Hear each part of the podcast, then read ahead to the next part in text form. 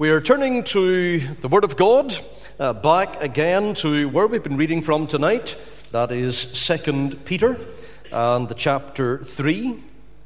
2 Peter and the chapter 3, and we're looking in the main at verse 11 and verse 12 under the title, Have You the Hope of Heaven? Have you the hope of heaven? Verse 11, saying then that all these things shall be dissolved, what manner of persons ought ye to be in all holy conversation and godliness? And that is simply holy living, not just holy talking. The word conversation means our behavior.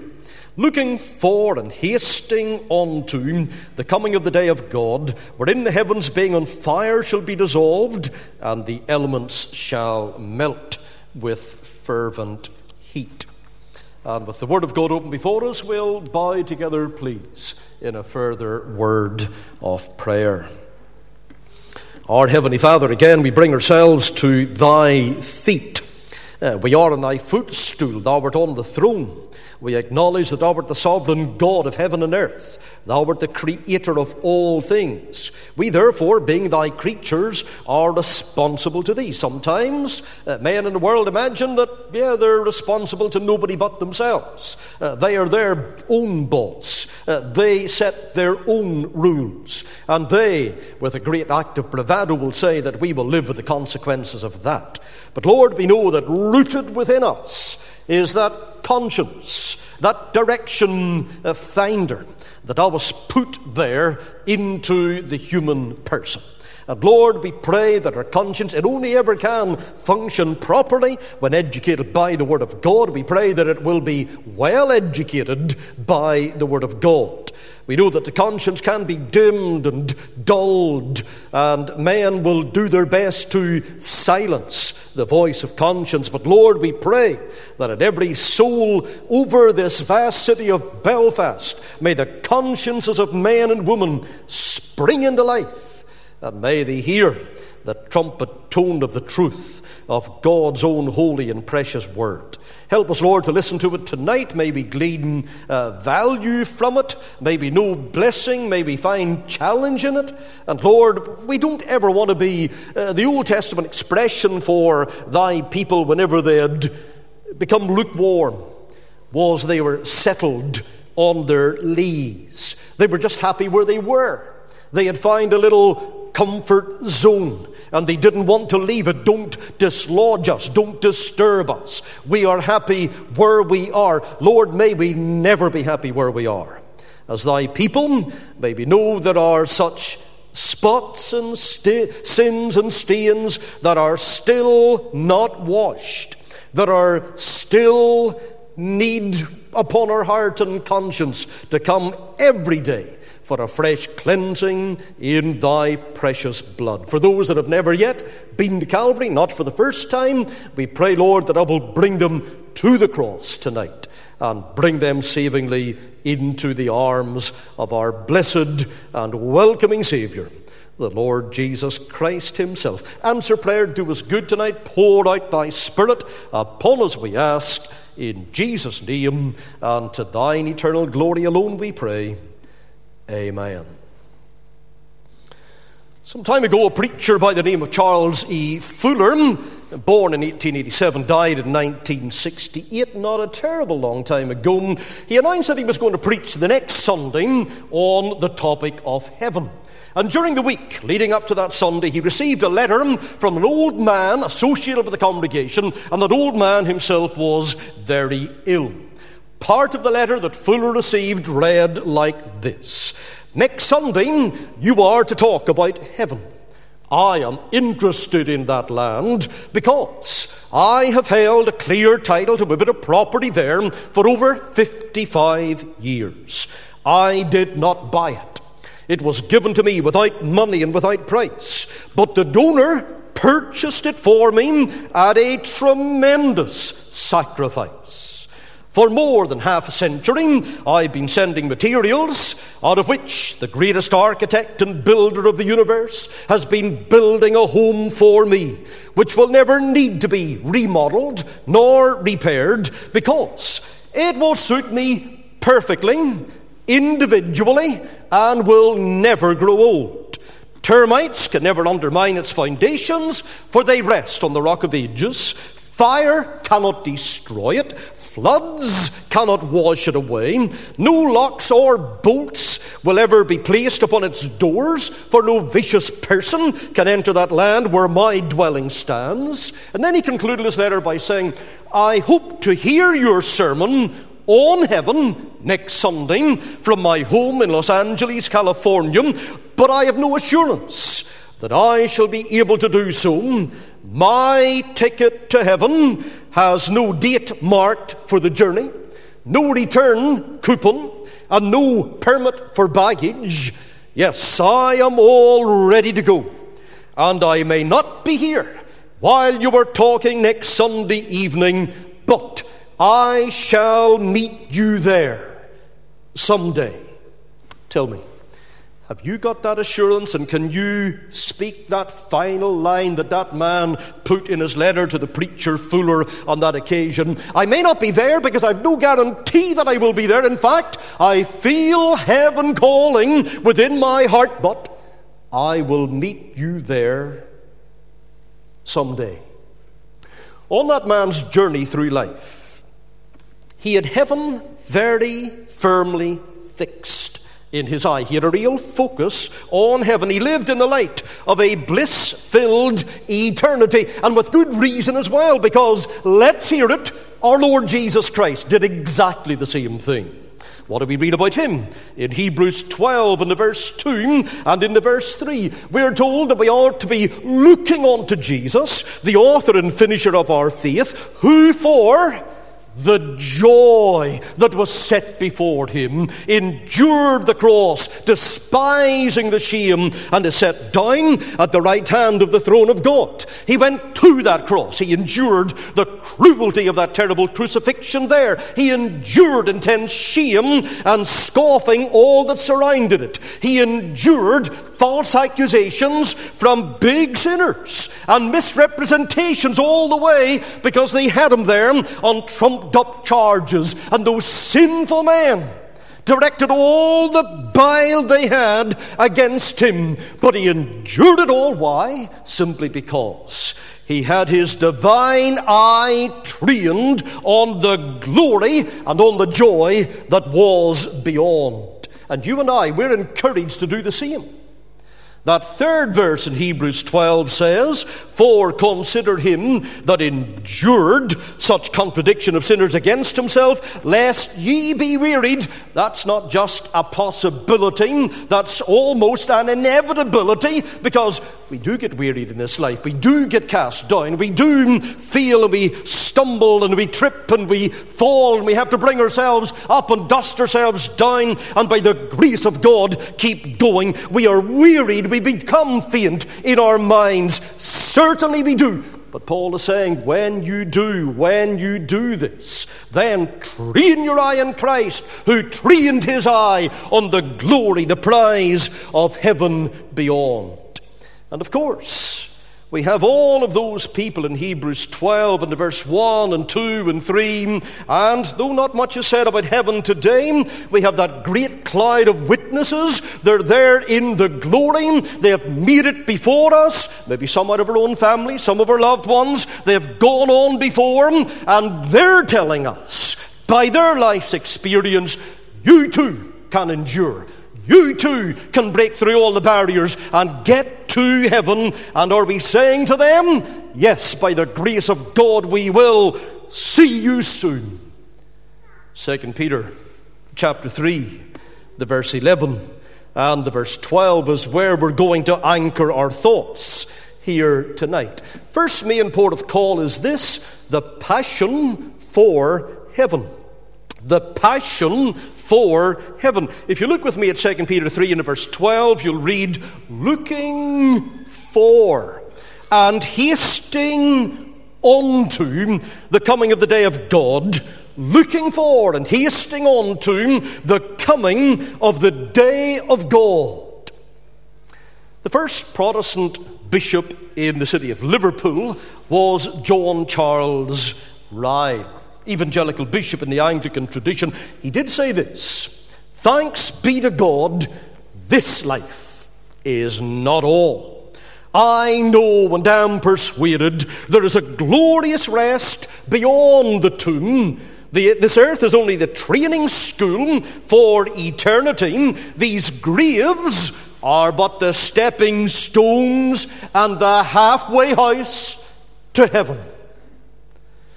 William Perkins, going back 200 years before Charles Ryle, he was one of the Puritan preachers, Perkins, and he gave us a wonderful thought about the endlessness of eternity. He said, Suppose the whole world were a sea, and that when every thousand years expired, a bird must carry away or drink up only one drop of it. In the process of time, it will come to pass that the sea, though very huge, shall be dried up, but yet many thousand millions of years must be passed before this can be done now. And here's his application if a man should enjoy happiness in heaven, only for the space of time in which the sea is drying up, carried away by the bird drop by drop, he would think his case most happy and blessed. But behold, the elect shall enjoy the kingdom of heaven not only for that time, but when that is ended, they shall enjoy it as long again. And when all that is done, they shall be as far from ending of this than they were at the beginning. Sometimes we sing Newton's words when we've been there 10,000 years, bright shining as the sun. And Perkins takes that up so many more levels, millions of years in terms of time, when we've been there, the endlessness of eternity. It's a long time to get things wrong now and to miss out through that endless time to come. But we agree with Ryle. And we're more than happy to side along with Perkins here mm, that heaven is unending. And yet, of course, there's that tendency, it's in your heart and mine as well, to be totally earthbound and stay tied to and rooted to the things of time and sense and to go about our business as if there was nothing beyond this scene of time. We get sucked up in the prevailing thought. And the world, its thought is, well, Psalm 49 in verse 11 tells us exactly how the world thinks their inward thought is that their houses shall continue forever, and their dwelling places to all generations as if they were here forever and ever and ever and ever and never going to leave. And no reality is always against that. We can see with our own eyes we don't live forever, but that's how people act. That's the thought process. And yet, in verse 12 and verse 14 of the same Psalm 49, we have these words Nevertheless, man being in honor abideth not. He is like the beasts that perish. Death shall feed on them, and their beauty shall consume in the grave from their dwelling. These bodies of ours are only temporary buildings. The planning approval that we have been granted, all of us, from the head office in heaven to allow us to be here, to occupy a spot on God's globe for a certain number of years, that planning approval is time limited, going to run out. For all of us, we have no warrant to erect a permanent structure um, down here, just like Abraham recorded of him in Hebrews 11, the verse 9 and 10. By faith he sojourned in the land of promise, as in a strange country, dwelling in tabernacles, nothing permanent there. Why? For he looked for a city which hath foundations, whose builder and maker is God. And so it is with us. Here we seek no continuing city because we're not going to be here forever, but we do seek one to come. And you know what? If we forget that, and if we get carried off in the current of life, and if we immerse ourselves in the things of time and the things of sense alone, and if we begin to dig down deeper foundations that indicate, ah, oh, we're here for the long haul, We're going to have a long association with life. We're going to be here for virtually ever and ever. God steps in. For the child of God, trials arrive. The trials of God are measured out by Him, sent to us by Him. Why? To make us depend less upon our own strength and more upon His? Yes, absolutely to purify us from sin and wean us away from the world and its ways and the love of the world and the love of sin. Yes, of course, trials can come for that reason as well, to increase the desires and the longings in our heart for heaven. Yes, trials come absolutely for that reason too. We're surrounded by so many smiling, winking pleasures that are telling us you need to try us or you'll never be fully satisfied, that if we are not obliged to sip from the cup of sorrow and the cup of suffering and get some dejection along the way and find disappointment here and there. If we didn't have these things, stones on the road, twists and turns, we would forget our heavenly home and we'd do what Lot did. We'd pitch our tents in the direction of Sodom and say, That'll do for me. I'm happy here. But trial, trouble, tribulation, lifts our eyes and our mind and our heart off things that are earthly and empty and perverse and perishable, and that causes us to contemplate with relish the house of the many mansions that God is preparing for all of those who love Him. Takes my eyes off only the earthly and makes me contemplate again the heavenly. Well, none of us is going to push her way to the front of the queue with a begging bowl in her hand and eagerly cry to the Lord, Lord, pour some trials into my cup or my bowl here. Uh, give me some trouble that will help me to refocus. That'll be foolish. Chastening is never an enjoyable experience. Nevertheless, it can activate that hidden grace and it can chop down many a secret seed of sin. And no matter how heavy that chastening lies on our backs, the words of 2 Corinthians 4, the verse 17, they are always applicable for our light affliction, which is but for a moment, worketh for us a far more exceeding and eternal weight of glory. Because what do we know? The final night of weeping will be over. The last wave of trouble will someday rule. The ultimate groan of pain will be pressed out of our lips one day, and then we enter into the peace that passes all understanding, defies all measuring, and knows no ending. Heaven will be ours.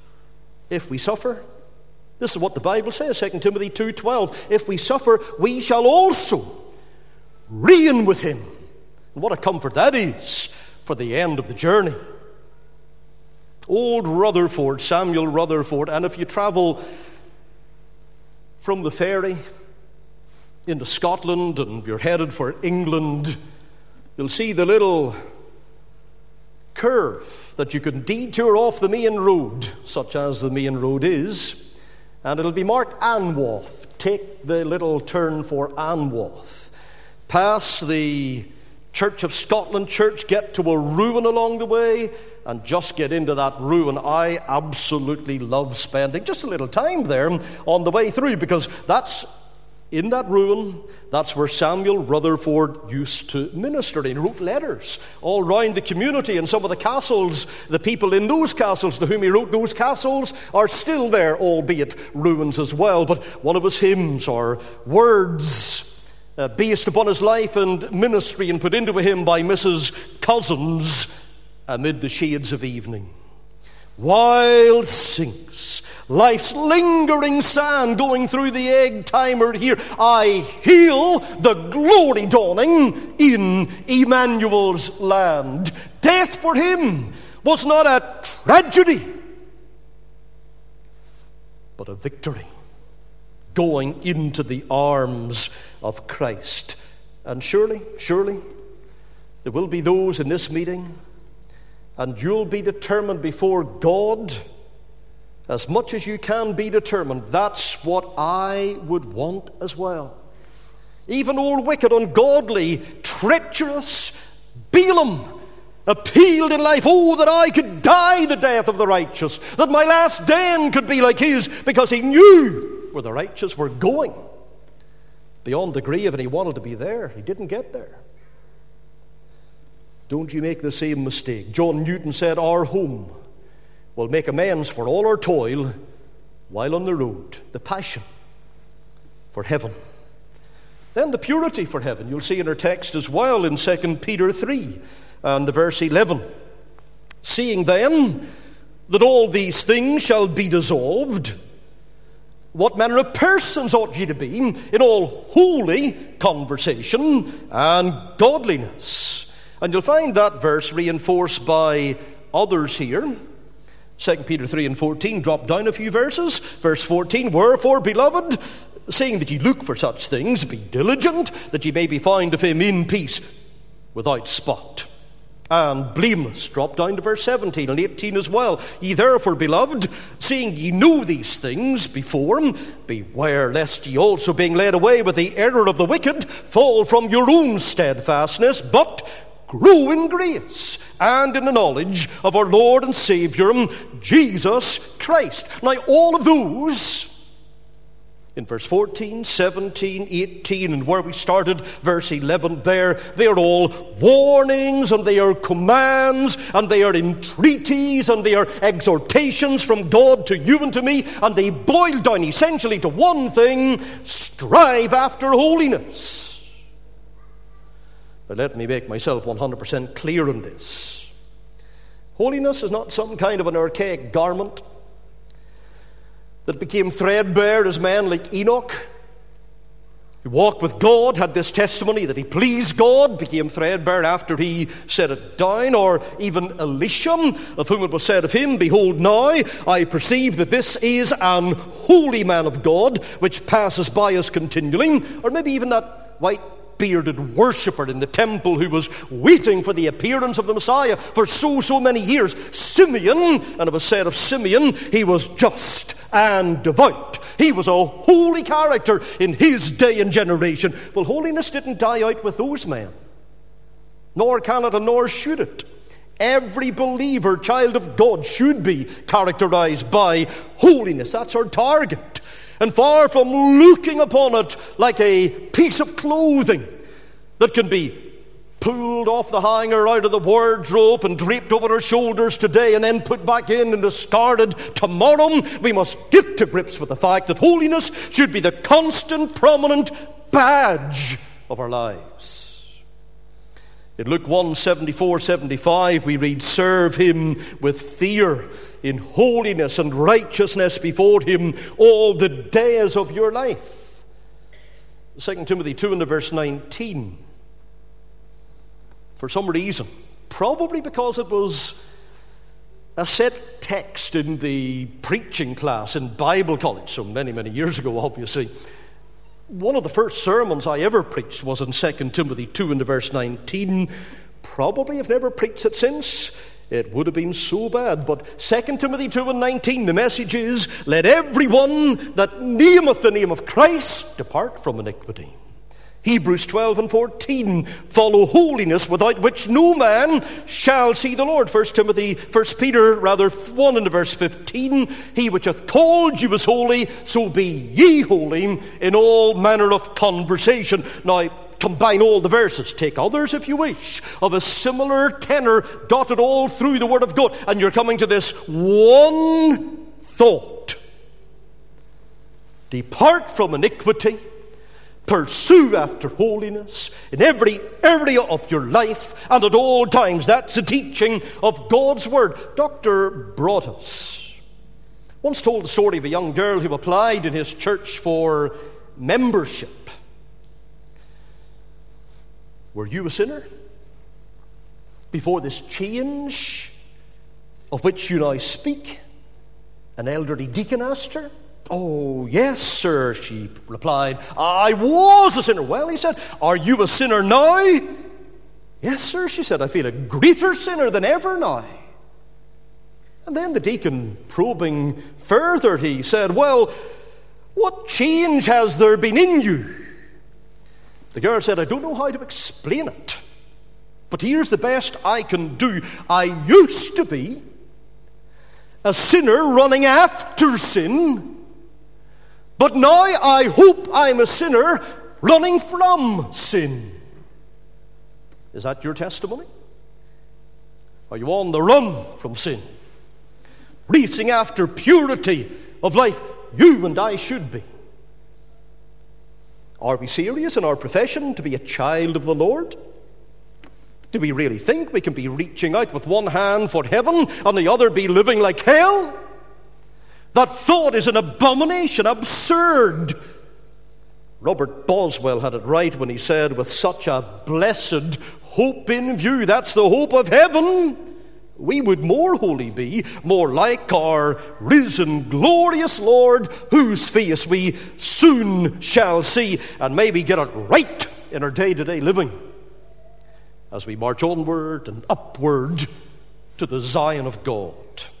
So we've thought, first of all, of the passion for heaven. Secondly, the purity for heaven. Finally, tonight, the proclamation of heaven. The proclamation of heaven. Can we? Here's the question Can we casually, thoughtlessly, mercilessly skip along to heaven? Feeling, yes, my back pocket or inside pocket, there's a passport to the glory in there.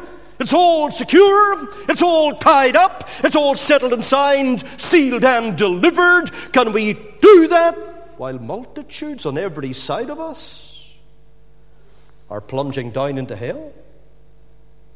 Can we strut around with a, I'm all right, Jack, kind of feeling and a shrug of the shoulders attitude and merely point to the fact that those sinners that we know and those sinners we associate with, they have a do not disturb sign pinned to their chest. That's a reason why I and you and nobody else can go up to them and bring the message of the gospel to them. They don't want to know, so we don't do it. They need to be disturbed. They need to be alerted to their danger. We did. And so do they. They need to be told of the terrors of that aching, unfathomable void, the pit of hell. They need to be stirred up, shaken out of their slumber and sleep of sin, and electrified into facing up to this eternal crisis that's stirring them in the eye if they continue in the way they're on. In his famous sermon, Sinners in the Hands of an Angry God, Jonathan Edwards from America pictured the unconverted, and in that sermon, quite a lengthy one, he pictured them dangling hopelessly above a wide, bottomless pit, suspended by the fragile strand of life which could snap at any moment and plunge them down into the dreadful fierceness of God's fury. And Edward said, in part, here's how it is natural men are held in the hand of God over the pit of hell. They have deserved the fiery pit and are already sentenced to it. And God is dreadfully provoked. His anger is as great toward them as to those that are actually suffering. The executions of the fierceness of his wrath in hell. And they have done nothing in the least to appease or abate that anger. Neither is God in the least bound by any promise to hold them up for a moment. The devil is waiting for them. Hell is gaping for them. The flames gather and flash about them and would lay hold on them and swallow them up. The fire pent up in their own hearts is struggling to break out. And they have no interest in any mediator. There are no means within reach that can be any security to them. In short, they have no refuge, nothing to take hold of. All that preserves them every moment is the mere arbitrary will and uncovenanted, unobliged forbearance of an incensed God. Do we believe Edwards was right in what he preached? We should allow his words and words like them the teaching of Scripture on the subject of hell. Particularly our Lord's warnings to penetrate down into our minds, to grip our hearts, to awaken our souls, to propel our voices and our feet into earnest action in an effort to reach out to the lost and the perishing Let's make no mistake about it, God is sure to judge sin. The words that we have in our chapter here, 2 Peter 3, verse 5 to 7, are proof positive of that. For this they willingly are ignorant of by the, by the word of God. The heavens were of old, and the earth standing out of the water and in the water, whereby the world that then was, being overflowed with water, perished. But the heavens and the earth, which are now, by the same word, are kept in store, reserved unto fire, against the day of judgment and perdition of ungodly men. There's been a flood of water. Archaeology and geology verifies that. Despite the scoffing of men. But this world today is held in the hand of God for a time of fire. And for a time, the wrath is held back. And the result of what Edwards here has called the mere arbitrary will and uncovenanted, unobliged forbearance of an incensed God, he holds back, shows patience. 2 Peter 3, verse 9 and verse 15. He's long suffering to usward. Account that the long suffering of our God is salvation. But this time of God holding back and forbearing, this period of restraint, this moment or two when the brakes are put on, this vehicle of irresistible and inevitable judgment, what does it do for you? It gives you space to repent. That's the only worthwhile use you can make of the space you have, of the time that God is giving you. That while this wrath is being held back, God is giving you an opportunity to turn from your sin and to run to Christ. Are you doing it? Some years ago, in a wealthy residential district in Richmond, Virginia,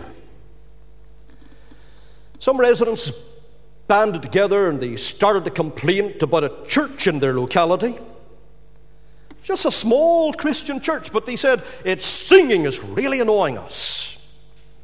And they drafted up a petition, got signatures on the petition. They were going to present that petition to the city council, whose neighbourhood the church was situated in. They brought their petition to a Jewish resident to get a signature, and he read it through.